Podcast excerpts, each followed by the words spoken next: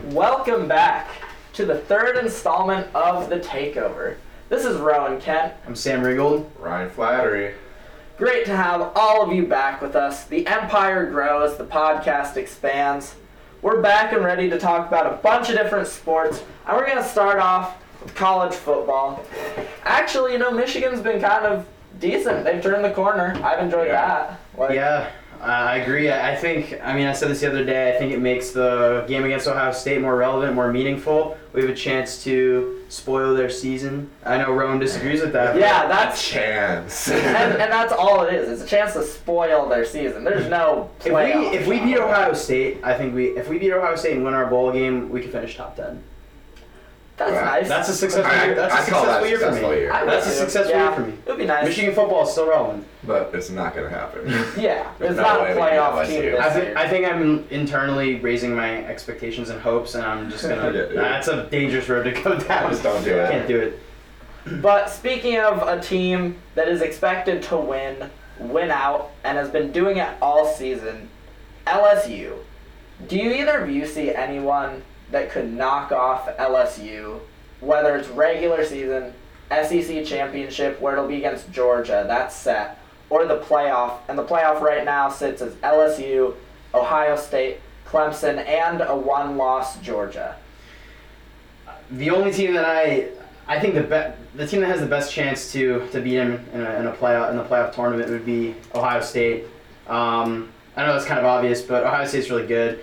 Georgia had that loss to South Carolina earlier in the year. I don't think they're. I mean, I think there's a, a small chance that they beat LSU, but I think Ohio State would have the best chance of beating them. Not only do I think Ohio State has a chance at beating LSU, I think they do beat LSU in the playoff in the Natty. Wow. That'd be my pick. Wow. Uh, LSU has had like a, a less lesser schedule, but they're number one overall in offense, number one overall in defense. While LSU has the number two offense and number forty six defense in the mm. country. I think it'd be one of the best games of the decade, but I think OSU would come out on top. Yeah, I think with LSU, they average about one turnover per game. That's really good. And I'm sure LSU is very similar, but LSU does not give the ball back with an offense that is putting up about 48 points, as you said. They're the second best to Ohio State. I mean, I don't see it coming from Georgia either. The championship game is going to be entertaining. Fromm has shown skill. D'Andre Swift is a very good running back. He's from who- Philly. yeah, okay. he can play out of the backfield. He can catch passes. I just don't think that game is going to be close enough. That sets up a pretty interesting playoff question, too. And that would be if LSU, which we all think they will, goes and beats Georgia. Yeah. Georgia has two losses. Yeah. Can you put a two loss SEC championship runner up over probably a one loss Alabama if they beat Uh, Auburn and then a I one was- loss oh, Oregon? I was if thinking about this. I was thinking about this. Like, if Georgia loses, like, I, I don't know if Alabama's. I don't know if. Can you put Alabama in there though? Without I especially. I It might think be you put Oregon, dude. I was thinking yeah. this. Oregon might make their return to the to the CFB. I, I mean, uh, uh, playoff. I, uh, when's the last time they were there? Under like, Chip Kelly. They're probably there around 2015 because 2016. Mariota. Yeah, 2016 Washington made it and lost to Bama in a 1-4 game. Mhm. Oregon made it the year before. They lost. They beat uh, Jameis Winston. Yeah. And that Oh, Florida game. FSU. Winston oh, yeah. had just an awful game. Yeah. Oh yeah. Classic. And then they played OSU, I think, in the title that year. It was 2015. Yeah. They didn't win. they, they've I never, know they haven't they won. They, they did not They have not win, won. But that was the last time they were relevant. Oregon's good, man. I think you got to put them in. I don't think you put Bama in. And if Georgia has two losses, I think it's Oregon. Yeah, because the two Yeah. lost teams never made it.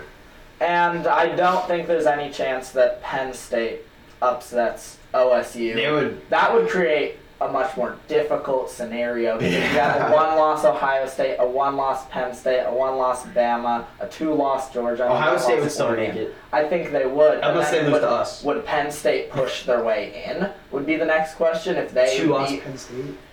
But if they beat Ohio State, like these are, we're dancing around the issue of would anyone beat LSU, but these are worthy questions to ask as well. Yeah. Penn State would have two losses though. I don't Yeah. know. If you put in. Then what do you go? How many losses does Utah have? Utah's one.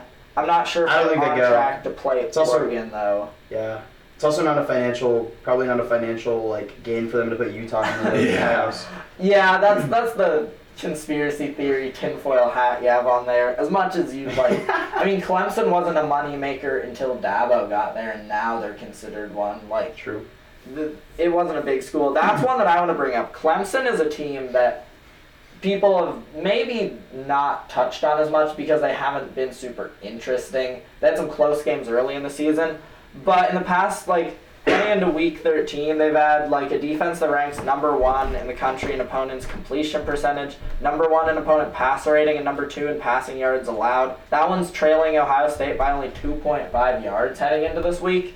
And Trevor Lawrence has gone from like a pretty bad August and September where he had an eight touchdown to five interception ratio. In November, he has 10 touchdowns, no picks, 75% completion, Wow. almost 11 yards through like per pass attempt. He's gotten back on track. Yeah, I mean they did almost lose to North Carolina. But that was early. Was that real? I feel like that was only a few weeks ago. That was week three or four. They've Oh. rebounded and had a really good late like end of October to November so far.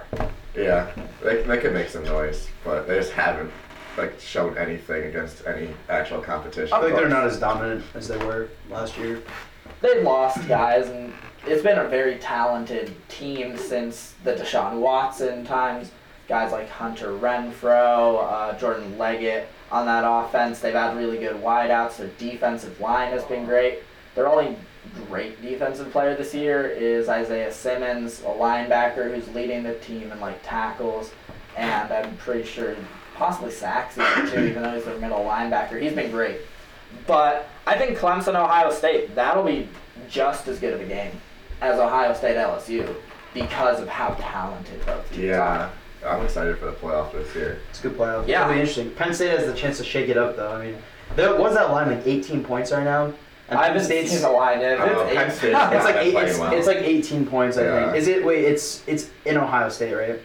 Yeah, Either way, I think- I'm actually not sure. I think it's but- in Ohio State. and I think it's like an 18 point spread right now. Like it's a huge spread. Yeah. Penn State can't stop. I saw a statistic. They have about 10 ish percent sack rate on passing downs compared to like o- otherwise a good O line. They get sacked a lot. And their quarterback back there can't make the plays. And Yeah. against OSU, Chase Young, I'm, is he He's gonna not be, playing. He won't be No. back.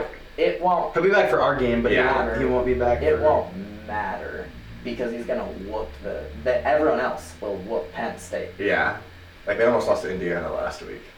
Indiana's not ranked. bad, dude. They're They're not bad. like that's a game next week that I feel like people take lightly. Uh, no, seriously, people take that game lightly because Indiana's like Michigan, historically yeah. bad. For yeah, it's a it can be a trap game for Michigan. You gotta like gotta go into that game with you, you gotta be ready to play. Yeah, they've been well coached. I guess thinking about LSU's sort of the guy who's changed everything for them, Joe Burrow, Heisman leader. They've taken the odds off the board in some sports books for betting based on how much of a favorite he is. Yeah. So, do either of you see anyone overtaking Burrow for the Heisman? No, There's no way. being Alabama in Alabama, it's, it's not gonna happen. That's that's a signature win. He's playing well, insane offense. It's not gonna happen. But I mean, like, I guess I had the runner-ups being Hurts, Fields, and Hubbard. I mean, Yeah. something like that. But probably not a running back. Probably Hurts, Fields, over Hubbard, Hubbard. But Yeah. I don't see. I mean, regardless, I don't think it matters. Fields would have the biggest chance, I'd say. Yeah. Playing Penn State, playing Michigan, If he can win those two games, yeah. and then sure. whoever they would play in the Big Ten, if he completely vaporizes them, and LSU either does not do well against a cake schedule in the next games of Arkansas and Texas A&M. A&M's ranked, but Jimbo Fisher's team really doesn't inspire that much fear in me, given No.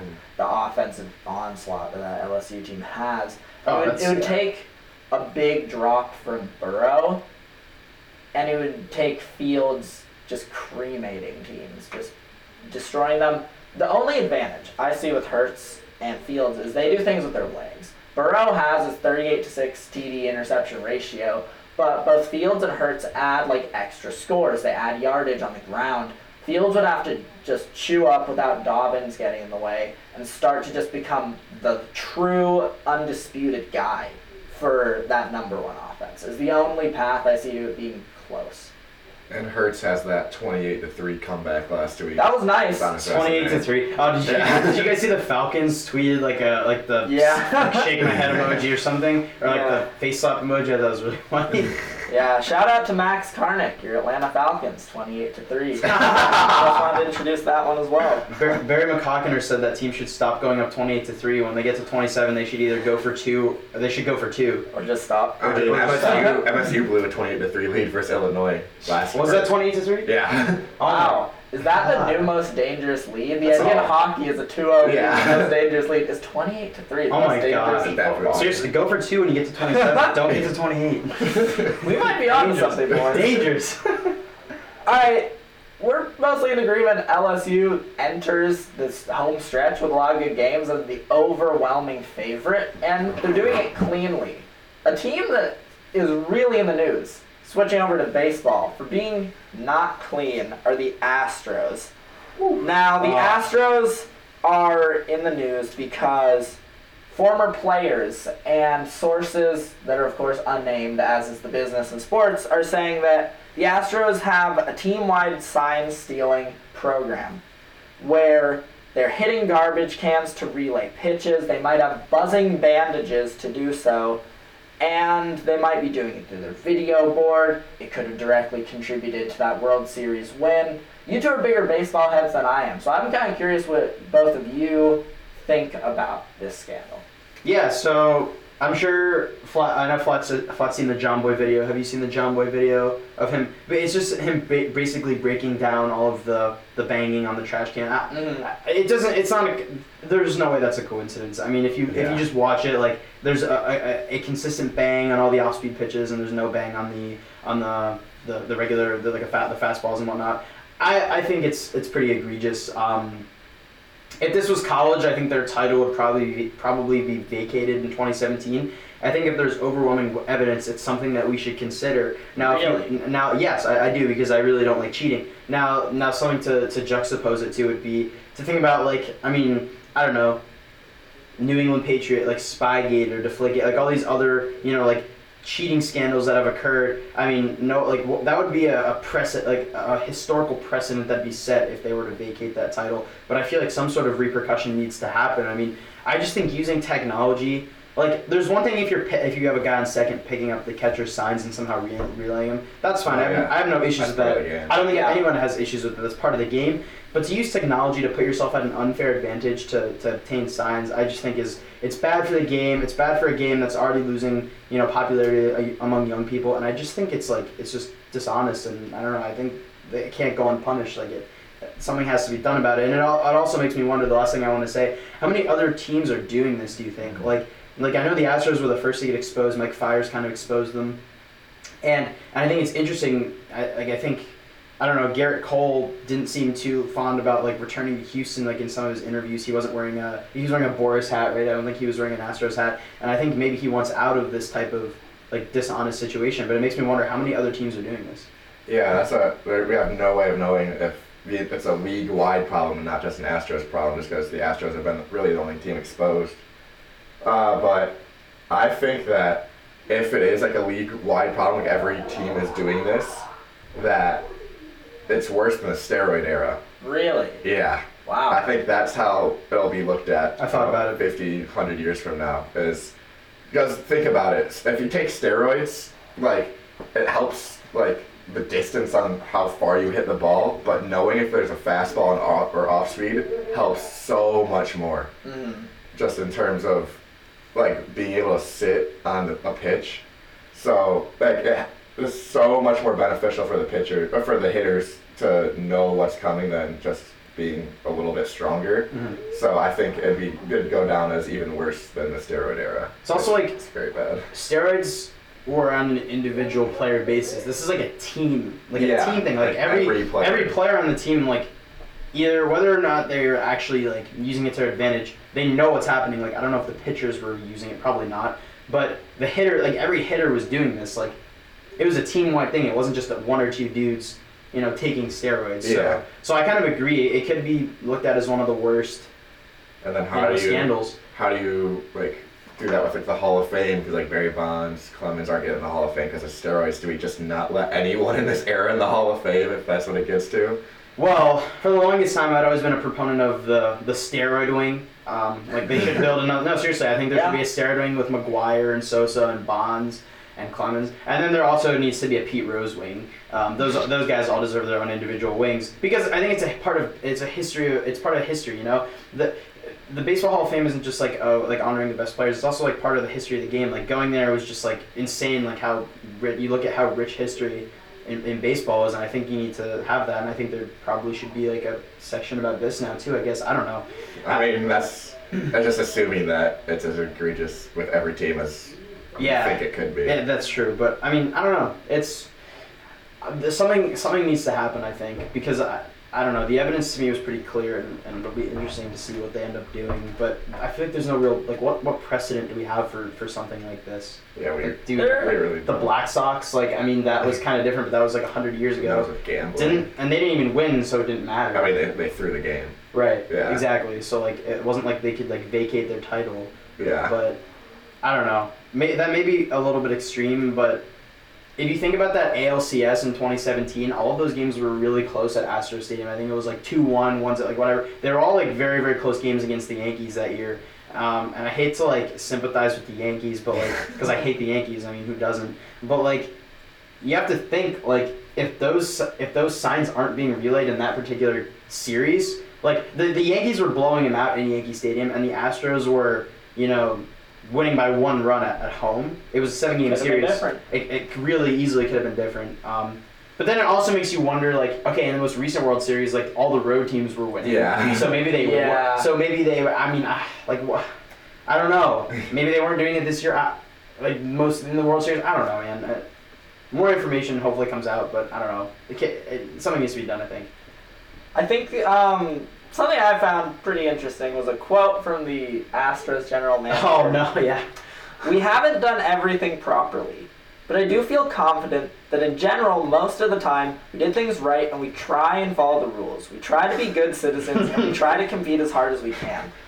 I can't think of a worse PR statement to when your team is accused of cheating to say we haven't done everything properly. Yeah. You're basically asking Manfred, the commissioner, to look harder to see if there's something else you haven't been doing properly. I think you brought up a good point, Ringo, of other precedents in other leagues. In the NHL, I looked, hadn't found a big team-wide cheating scandal.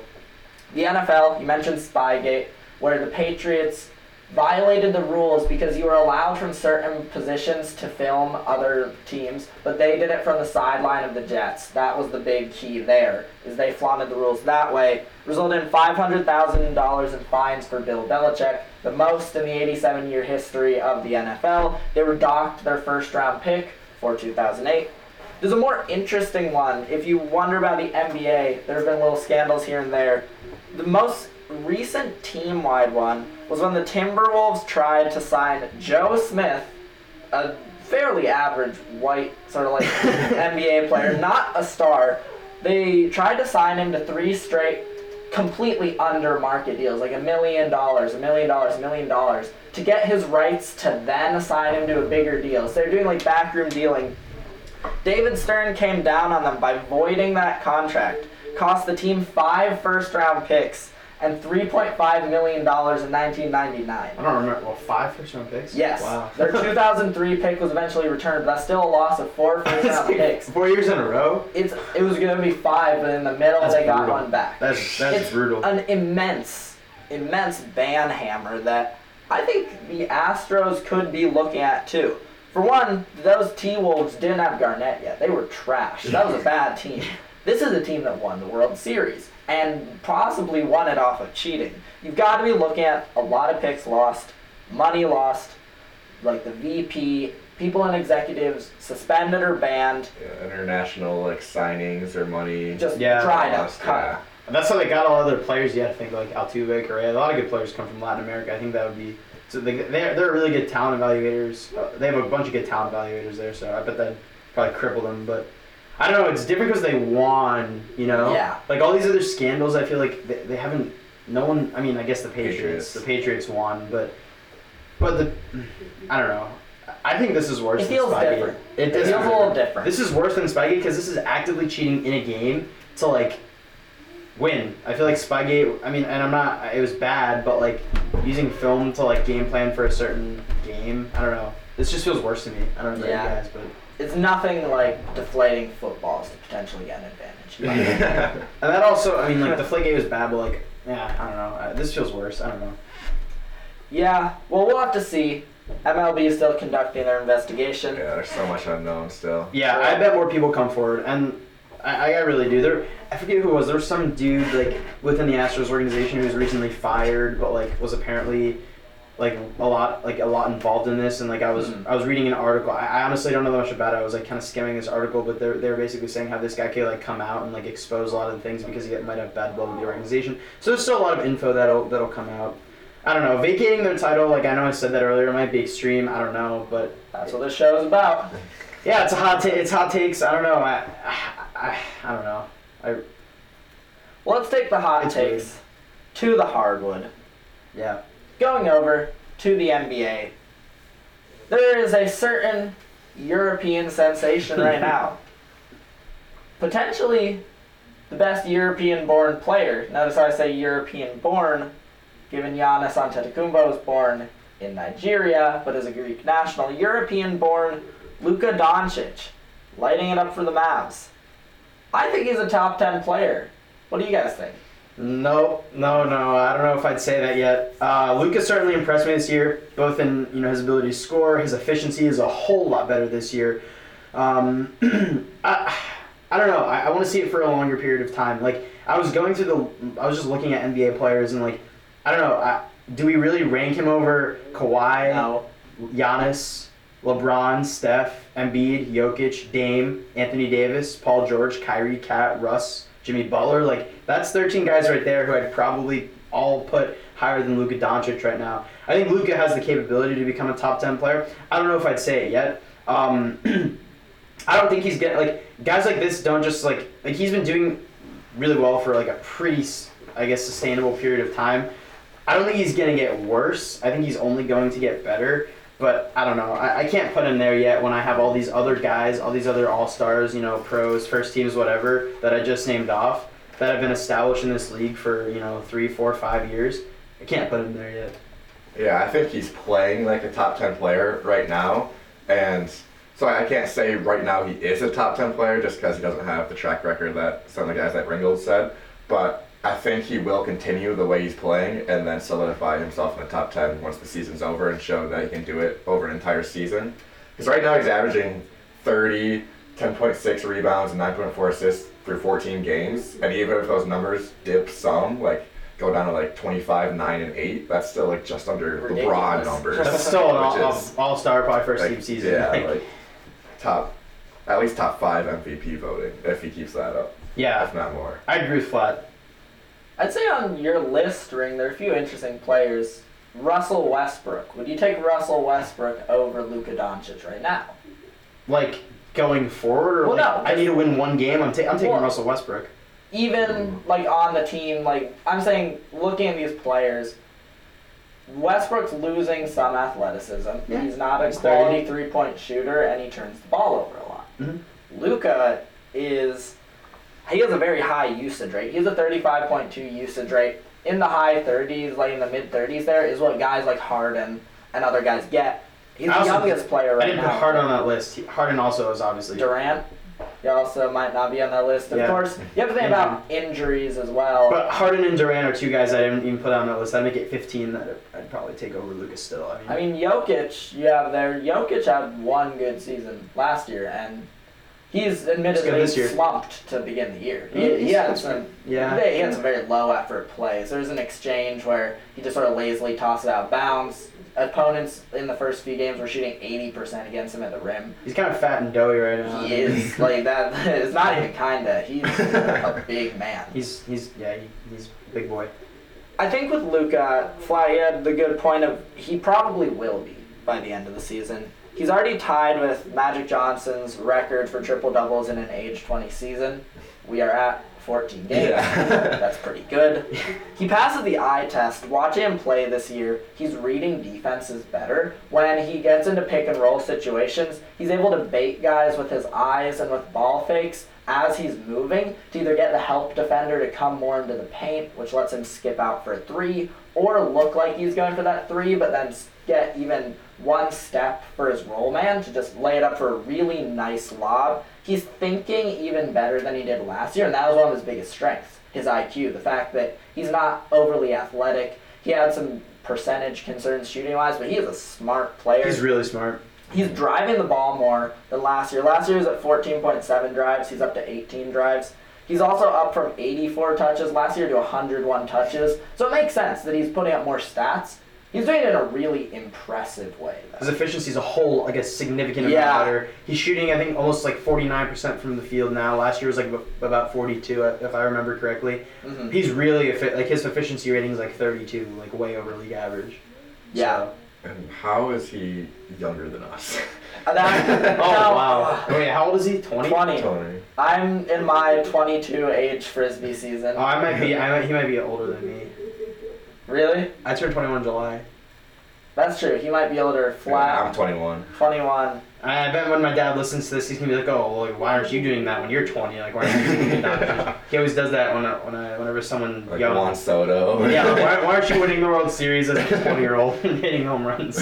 I feel worse about guys like Bronny and Zaire Wade. Oh, who have- like 16, 15. They Yeah. have, I don't think, 19 televised ESPN games for their high school, which is more than like 10 NBA teams, which is really entertaining to me. That Bronny and Zaire, man, uh, that's that's really cool. they Actually, have though. three million some followers. I was gonna say, yeah. Hopefully they come to Michigan. That They're would- not coming to Michigan. I don't think they're going to college. Oh, yeah. Really, you don't think so? no. But- Not even like UCLA or something like that. No.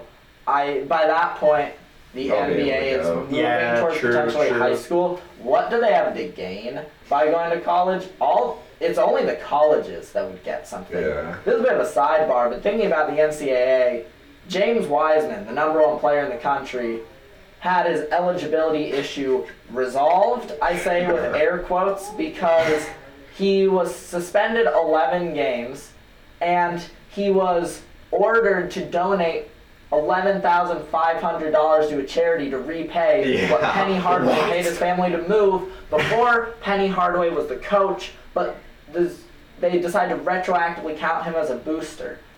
What on? How is this What? precedent? How could you force someone to donate money? You're asking a college student. Imagine if any of us were asked to donate eleven thousand dollars, or Yeah. we would be ineligible, and thus our scholarship could. Don't Like have we, that kind of money. I have nowhere close to that kind of money. It's arbitrary. It's dumb. and this should be a really clear, just last gasp for the NCAA. Guys like Bronny and Zaire are getting nowhere close. yeah. They've seen what can happen if you go. They're just going right to the league. I mean, I think the only like I don't know. I think it's kind of ridiculous for the NCAA to ask for that and like not pay their players. Like I don't really know where I stand that on that whole issue. And it's like a whole nother topic, but I don't know.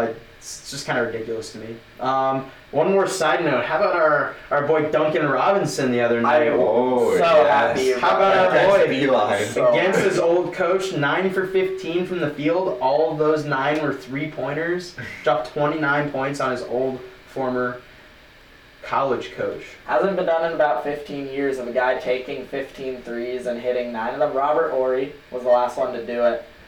That Heat team, another quick sidebar, crazy that they find guys Yeah, like oh my Yeah, God. I mean, they're, they're really finding diamonds in the rough. I don't know if they sustain it. Like, I don't know if they're, like, they, what are they, second round exit maybe in the playoffs? But that's better than all of us probably thought. We thought Yeah. they were Oh, yeah. the first First round. round done. Fringe playoff team. seven, eight Yeah. seed. Yeah, I mean Duncan Robinson. Like I was watching him play the other night. I mean, like I don't see him being an all star or anything like that, but he looked confident. No. no, he's not. It- No. It's, it's a show about hot takes. I mean, I, I'm just making it clear to our, our listening audience that, that we're, we're not we're not saying that, but he looked he looked like a confident three point shooter out there. You know, It's a hot Maybe- enough team maybe- that he's on the roster. Maybe maybe he's a role He's player. start, well, he's been a starter. He's yeah, started he's starting. Maybe he has a Crazy. c- nice career as a role player. Who knows? But and then meanwhile, Jordan Poole's on pace for the worst shooting season of all time. Yeah. oh man. Splash nephew turned to trash. I don't know. Trash Trash nephew. Nice. Ouch. I'm not as That's creative. so as though. That leads in really nicely to think about some disappointments. We've talked about great guys, Robinson, Luka, I think both white guys, interestingly. But disappointments for the league so far. There's about four teams that we've kind of thought could potentially be the biggest. San Antonio Spurs, Portland Trailblazers, Golden State Warriors, Detroit Pistons. Flat, who do you think is the most disappointing? Uh, I'd say Spurs so far. Okay. Just because they took the number two seed Nuggets to Game Seven last year in the first round. They have talented guys on the team. They have probably the greatest coach of all time in Popovich, Mhm. and they're still like bottom of the Western Conference. And it's just something we haven't seen in decades out of them. Literally since the '90s. yeah, Probably. like Yeah. just like before we were born. Like yeah, like the Spurs have always been good. like Yeah. So that's what's been most disappointing to me. Obviously, like I'm a Pistons fan, and they've been very disappointing. But honestly, uh, they weren't gonna do anything significant this year anyway, and I want them to be. first round sweep. Uh, oh yeah, that's that was their peak. See, would have been a first round sweep. so yeah, I want them to get a top five pick. So keep losing Pistons. And Trust the but yeah, process. Spurs are probably the most disappointing team team to me so far. To me, it's it's Portland. Um, Okay. Uh, I don't think. I mean, I don't know. We talked about the Warriors. I don't think it's the Warriors. I mean, their injuries, like, are obviously are upsetting for Warriors fans. But like, what I mean, what do you want them to do? Like, if you look at who's on their starting lineup right now, like, it's just not good. It's not going to win in the West. And obviously, they're super injured right now. So like, I don't know. Injuries kind of suck. I'm looking at a team like Portland that has Damian Lillard and C.J. McCollum and is what five and twelve right now in the Western Conference. I don't know how you can be that bad. I mean, they're desperate enough to sign Carmelo Anthony, which definitely means they're not winning a championship. Welcome back, Melo. Welcome back, Melo, but I don't know. Had I, 18 I, last I just they have they have good players. Like I don't know why. uh, I don't know why they're they're so bad right now. I've seen rumors of Blake to Portland. To For save their season. Uh, for I don't know nuts. why the Pistons would do it. I saw like Nassir Little, another player, and like three first round picks. Hassan Whiteside. Mm, Jesus. Actually, yeah, it was Hassan Whiteside. Wow. The expiring contract. Yeah. Bad trade. Yeah. Why would you want Hassan Whiteside? I mean, just to clear cap once his contract expires, and then hope the like, Blazers still suck to get a higher first round pick. That But is, I don't see Dame, CJ, and Blake sucking. I mean, I'm looking at this roster and I'm like, I, I, I don't know, like, I mean, Nurkic, Hezonja, like, I don't know, why are they so bad? I don't watch that much Western basketball, Maybe but it's just the West is so tough. it's tough, but I feel like Portland should at least be like 500 with this roster. Then, if you're looking at the roster, then you're missing, in at least for me, something that's kind of obvious. Who are their forwards? Their forwards Mm, are Two good now guards. Carmelo Anthony, who they just recently signed, but before Rodney that, Hood, Rodney Hood, Yeah. who's a six-six he's solid. shooting He's guard. solid. Zach Yeah, Collins, sure. their power forward, is now out for four months with a shoulder injury. Mario Hezonja has been a bust since he was supposed to be a solid player. Nassir Little, looking through it also. Jaylen Hoard, just absolute scraping the bottom sort of guy from Wake Forest. Anthony Tolliver, past his prime. Nurkic is hurt. Kent Bazemore is a 6'4 guy who they're listing as a small forward. They got rid of Mo Harkless Yeah. and Alfred Aminu, Yeah. and Oh, how did they think right. they were going to get better by giving up their two forwards and bringing in nothing?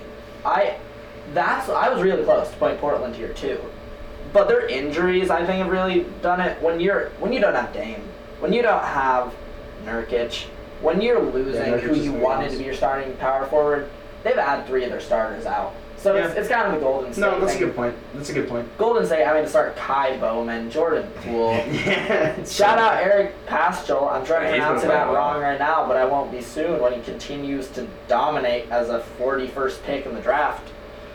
The Spurs are another interesting one. They're bad at defense. Yeah, That's their thing. They're fifth in weird. offense and 28th in defense. How's DeRozan rating. doing this year? DeRozan's having a good scoring season, but he's taking .33s a game. Point three threes. I mean, he's not a gr- he's not a great three point shooter, but he needs to do, be doing more. than Giannis that. is not a great three-point shooter, but he takes them. And Yeah, Yeah, no, he needs, to, he needs to be taking more. The threat needs to be there, and he's not. That's the difference, yeah. yeah, Ben Simmons is taking more threes than DeRozan. I'm gonna. I'm sorry to hurt you like this, Flap. The Pistons Yeah. are the most disappointing team in the NBA. Sure, they missed Blake for 10 games. But how do you explain a 24th in the league defensive rating when you've played the 27th hardest schedule so far and you're at 4 and 10? How do you explain that? When you're 27th in defensive rebounding with Andre Drummond, Yeah. how do you explain that? How do you explain letting Bruce Brown and Markieff Morris, who are third and sixth in minutes played, get on the dang floor when Bruce Brown has a 90 offensive rating, very bad, and an 113 defensive rating, very bad. That's a negative 23 net rating there. Markieff Morris has a 98 offensive rating and a 113 defensive rating, negative 15. Two of your top six guys are awful, and Dwane Casey has done nothing. From here on out, they have the 14th hardest schedule. Uh, Why do you think yep. they're going to do anything from now on? This is a team that bringing in Derrick Rose to be a sixth man, even though he's been injured. Having Blake and Drummond, Blake returning off of a very good season. Having a guy like Dwane Casey who has a proven record, Luke Kennard improving. This is a, an abject failure. They're one of the worst teams in the league, maybe not by record, but just the places they should be good, they're bad. Rebounding, all that. It's- that rebounding stat is shocking to me. That's literally all you pay Andre Drummond like twenty eight million dollars Yeah. a year for is to rebound. Yeah, yeah, like- That's literally all you pay him to do. Yeah. And we haven't won a single playoff game in 10 years and haven't had higher than a seventh pick in the draft. Single game. Single game in the playoffs. We So haven't. you're basically stuck in that mediocrity. And it's just range. the worst place to be. It's and I just terrible. want to bottom out. It's like where Charlotte like kind of was. Like you're just like an, a seven eight seed. You're not getting a top pick. You're making the playoffs every now and then, maybe every other year, whatever. and But missing on all those But you're gonna get you're gonna lose in the first round and you're gonna miss on the good picks. It's a tough Yeah. spot. Uh, the Sixers were there like in 20, 2010, 2011, 2012. That's why we tanked. You got you got to tank. I want to tank so do bad. it. Do it. Start a process. Yeah. The league won't want you to, but but you should do it. Yeah, where, where do you send a guy like Drummond? Uh, try to trade him. The Hawks? Yeah. The Hawks take him? They have Uh, a hole at center. They could uh, offer some cap relief. You could maybe try and gouge Huerter out of there at this point. Huerter, he's injured. Trade him to Golden State. I don't Golden think they doesn't want, want him, That, no. that would hurt the cap too much. No, They would- their cap, their cap's way too much. No, their cap's way too much. Blake, I would have said the Celtics for Blake, but the Celtics are mowing people down. Yeah. Yeah, they don't need anybody. This- and Blake's getting Celtics are so weird to me. 34 million. I don't understand how they like two years ago they go to the Eastern Conference Finals without Kyrie. Last year they're like what like the four I think they were the four seed. They lost in the second round with Kyrie. Now they have Kemba. They lost Al Horford and Kyrie Irving, gained Kemba Walker. From like a neutral context standpoint, that's probably a net loss by everyone's standards. And now they're like 11 and two and mowing people down. Like I don't know. They almost beat the Clippers in LA the other day. I know that was like a whatever controversial game, but like I don't know. The Celtics we beat them opening night, and I was like, oh yeah, like we got this. And now they're like kicking teams, and I, I'm kind of scared, honestly. Like Stevens seems to have like figured out how to get the best out of his players, and that's what he always does. It's because they have probably a top two coach in the NBA right now. Top two, Top two. I would put him up there with Pop and I don't know. Pop's shown a stubbornness to not adjust to the three-point Yeah. era, and it's starting to show. What about show. D'Antoni? He's got the Rockets playing well. He has James Harden Yeah. playing well, and their defense can be whatever it wants, chop liver. As long as Harden continues to absolutely immolate and just decimate any team in front of him, they're going to be good. No, uh, Brad Stevens is the common denominator in those seasons you mentioned. Yeah. Kyrie has a reputation of having a great start, rotting his way out of a team, and then saying that he's learned his lesson. Every year. And- Except for tw- except for the 2016 year. That was the the end of his golden hour. that was- Even before that, yeah, there were players that would come out and say that he would just kind of stew off in the corner like a, a, a child. It is really just odd to think about. But Stevens is the guy who's been there. Stevens is the one who's figured out how to get good minutes out of Jaylen Brown, Daniel Yeah. Theis, get Marcus Smart to grow into a guy who's taking about three or four threes a game at 40%, when Marcus Smart couldn't hit like water if he fell out of a boat shooting when he came out of Oklahoma State. Yeah. He's been the most impressive. He's a great basketball mind. yeah. He really is. I like. it, he's everything that like I feel like you want your coach to be. Yeah, Getting them, he literally gets the most out of like you know a lot of mediocre players. He really does. Yeah. Let's hop over to the West because right down the East, it, it's interesting, but I think the West is really where you, you look at basketball as being the highest right now. It's the most entertaining. Lakers on top. You guys watched any of the Lakers at all? Uh, Yeah, yes. some, yeah. I watched a little bit, and I'm sure I'm like they're being gassed up by House of Highlights because all they like to do is post about the Lakers. but like we all know that LeBron is still there. He's still the king. I mean, He is still there. he's he's he's playing out of his mind, honestly. Yeah, Bronson For- for his very impressive. Yeah. Lakers have three players in the top six in dunks. They're dunking the heck out of the ball. was oh, it LeBron AD? I think it's JaVale. AD, Dwight, and JaVale. LeBron isn't even Oh, there. JaVale, my boy. Yeah, let's Top go. five center. top top one center. that, Is that a hot take? The take has burned the podcast to the ground. Is that a hot take? That's a hot take. JaVale is the guy. He's the goat, man. Yeah. Second is the Nuggets. Yeah. Interesting. Jokic hasn't been that good to start the season. Last year he had a slow start too, about 16, 8, and 7. He's so fat. He, yeah. Did he just Fat looks shaming? like no? I'm not fat shaming. I just don't know how you can like have a sustained NBA career with like as a center who's like seven foot whatever, being that heavy. Like it's probably not good for your knees. Like he just looks huge. He's a good player, but he's huge. I'm fat shaming him. If he's being paid his max contract, Yeah. how do you not hire like a personal chef in the office? how do you not do What is he like- eating? Like tasty cakes. What isn't he eating? Yeah. And the fact is, right now it's not mattering. He's hit two game winners since his like cold open. Oh, don't remind he, me. Exactly, yeah. Two on back-to-back nights. He had a 27-12 and four game the other night to lead them. The Nuggets were always going to be a good regular season team as well. I haven't seen it from Murray yet. They need a second guy. If Jamal Murray is not the guy, they're going to lose in the second round again. I Pay him a ton of money. He's got to be it. he better be it, or this is the kind of thing that cripples a young franchise. Like an Andrew Wiggins contract. Ooh, I'm so excited to rebuttal you once we get to the T Wolves. I'm so excited, but the Yeah. guy, Wiggins hasn't been bad. yeah, I can, we can jump there right now. Oh, is he elite finally? I will never say that Andrew Wiggins is elite, and this is coming from an admitted Andrew Wiggins stan since he's been in high school. There were certain games, such as when he played West Virginia, I thought he was turning the corner. Well, it took until his age 24 season to maybe turn the corner, but look at it now. He's jumped his points from 18.1 points up to 25.6. He actually has a positive offensive, like, box plus minus. He has a 2.8 there compared to all of the rest of his seasons either being like 0.2 or negatives.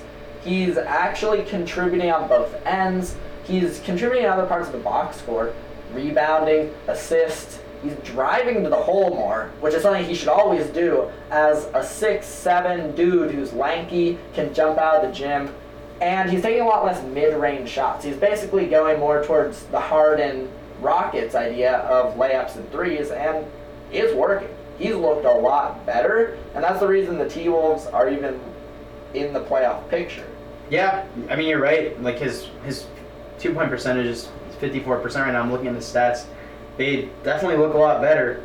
Um, I can't really argue with that. I mean, I don't know. Like the track record would indicate to me that that's not sustainable. Sure. What, He averaged 23.6 in 2016, 2017. Like, I don't know. If he can keep doing this, I mean, it would definitely be a win for the T Wolves. But Yeah. I don't know. What about Harden? Speaking of guys who are on real tears, that's absurd. That streak He's that gotta was, was crazy. the MVP favorite.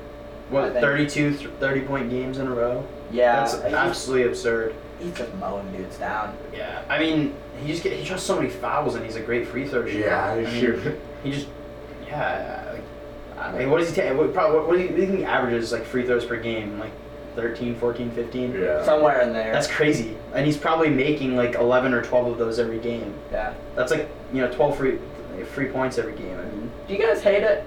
Watching him play? Yeah, I don't like to watch him play. Do I hate watching him respect play? him, but it's tough to watch. I, I, I don't hate I don't hate watching him play. Why, why do you hate watching him play?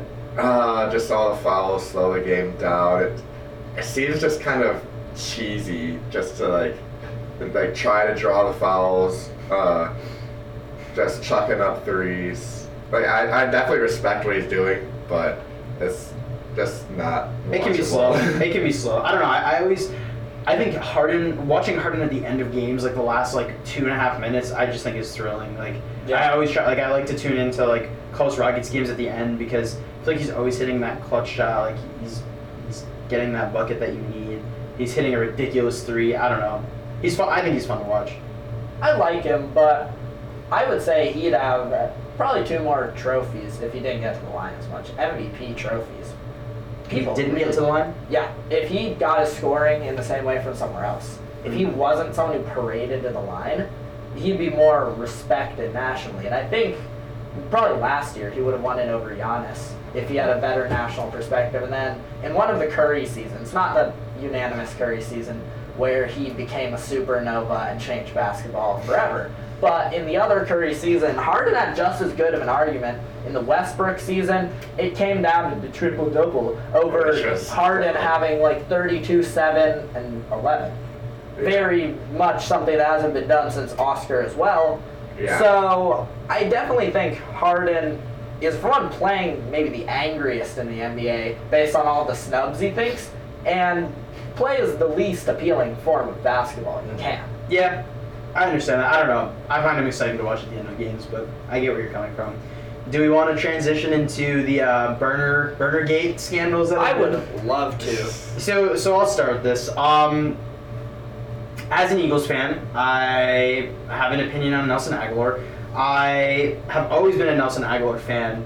Um, I he's obviously frustrated me. You know, his first two seasons were not great. He had a really nice 2017, pretty good 2018, and now he's just taking a lot of heat in Philly right now. Um, he's not even the worst wide receiver on the team this year, though. It's Alshon. Alshon is dropping everything. I went through and looked at every single drop that we've had this year. Alshon has like seven drops. It's absurd, and they're like you think you understand a guy getting older and slowing down.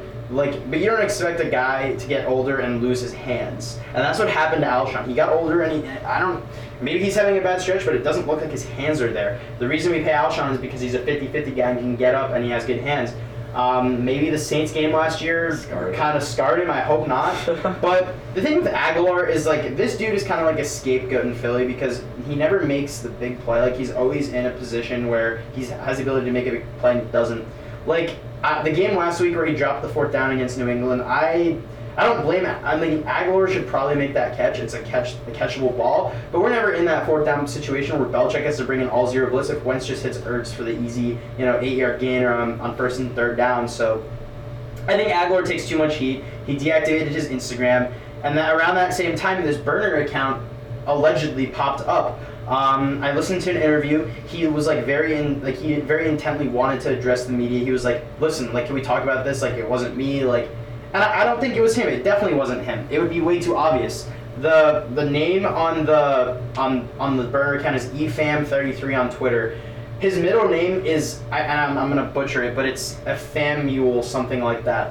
Why would a guy create a burner account with his own name in it? That's way too obvious. When you look at the tweets, there's tweets along the lines of like like you won't appreciate us until we're gone, something like that. Why would a guy who's on a burner account use it from the first person? It's either no, it's either a, a, an Eagles fan who has way too much time on his hands, who's just trying to create drama, which is very common in Philly, or Nelson Agholor is just unbelievably stupid and he probably created the worst burner account ever, which I don't think he's dumb enough to do something like that. It's definitely some fan who's trying to do that, and I don't know. I don't think Nelson Agholor is the type of guy to, to do that. I've listened to him for five years now. It's just some idiot. Is it you? Um, the burner? You know, I I did not make the burner. I did not. However, I, I, I do. I have been an Agholor defender slash sympathizer. He obviously needs to be playing better for, for what he's getting paid, but no, he, he didn't make the burner. No. That's not him. Yeah, because that burner was going at Carson Wentz, and that's what I thought was really interesting. Was if it was him attacking, because usually guys use burners to defend themselves, but he was going at Wentz, Yes. blaming Wentz for all of his problems. And ah, I, the thing is, like, sure, Foles threw a better deep ball than Wentz, but I don't know. I, when you, the thing that was suspicious to me about that account was that as soon as all of it, like, as soon as it got exposed and got national media attention, all of the tweets were deleted. Like, you'd think, that you think that would be an indicator that a guy who had the burner account would do that as soon as it got attention. Like, wow. Why? I I figured the To guy would want the attention, and Yeah, a guy like making a- Agholor I don't wouldn't know. want it to be deleted. Well, that's what I'm saying. Like, I feel like Agholor. Nah, I don't know, man. I, I just thought it was kind of weird that all the tweets were deleted. Like, why would it? w- Wouldn't you delete all those tweets? Would you not? If I like, was Agholor, if you were, yeah. if you were exactly, if you were Agholor, you would Yeah. delete all those tweets. That's what I'm saying. Oh yeah. if it was like, that's why I think it's suspicious because Oh okay yeah. Agholor would delete all those tweets if it was exposed. You'd want them to go away. If it really was just a fan, then why would the fan just care? So You're- that's the only thing that was kind of like weird to me, alarming to me. But I still don't think it's Well, him. Who was the most famous athlete to ever get caught with a burner? Uh, the snake KD. himself. KD. And what did KD talk about? He ragged on Westbrook and he ragged on Donovan. That's kind of similar to what Agholor, quote unquote, is doing, talking about Wentz's balls not being as good as Foles. And, I mean, Durant has publicly admitted to this burner. This, this is a well known yeah, thing. Yeah. I feel somewhat for like professional athletes. I mean, looking at Durant's, looking at Agholor's, it's obviously like they care a lot about what other people think. Look at Kentavious Caldwell Pope's is genuinely sad because he's not even really fighting back. He's just saying like casuals don't get it. That like, one looks more legit. Feels that just Yeah. is was a little sad. That one looks more legit to me than the Agholor one. I don't know. I kind of think it's a bitch move to do this. I really don't I think don't it's. get It's insecure. That's what it is. I mean, they're they're insecure about themselves. Why do I care what a guy like Sam Ringold thinks? Whoa, whoa. Well, Sam Ringgold's on a nationally credible podcast. Yeah. Exactly. Why do they You care what E EFAM or EFAM 33. Yeah.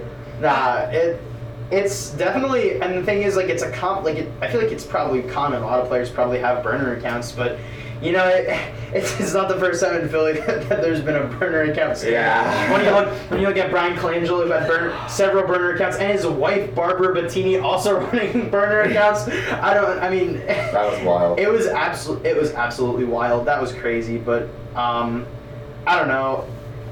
I, I I think if like the thing is Bryan Colangelo didn't ever really address it with the media. Agholor made a point to to address it with the media. Like he had heard about it from one of his friends and like Drew like literally said like hey like I want to like can we address this really quickly like I want to address this that it wasn't me. So I don't know. That also kind of makes me think that it wasn't him. It's a good way to deflect blame.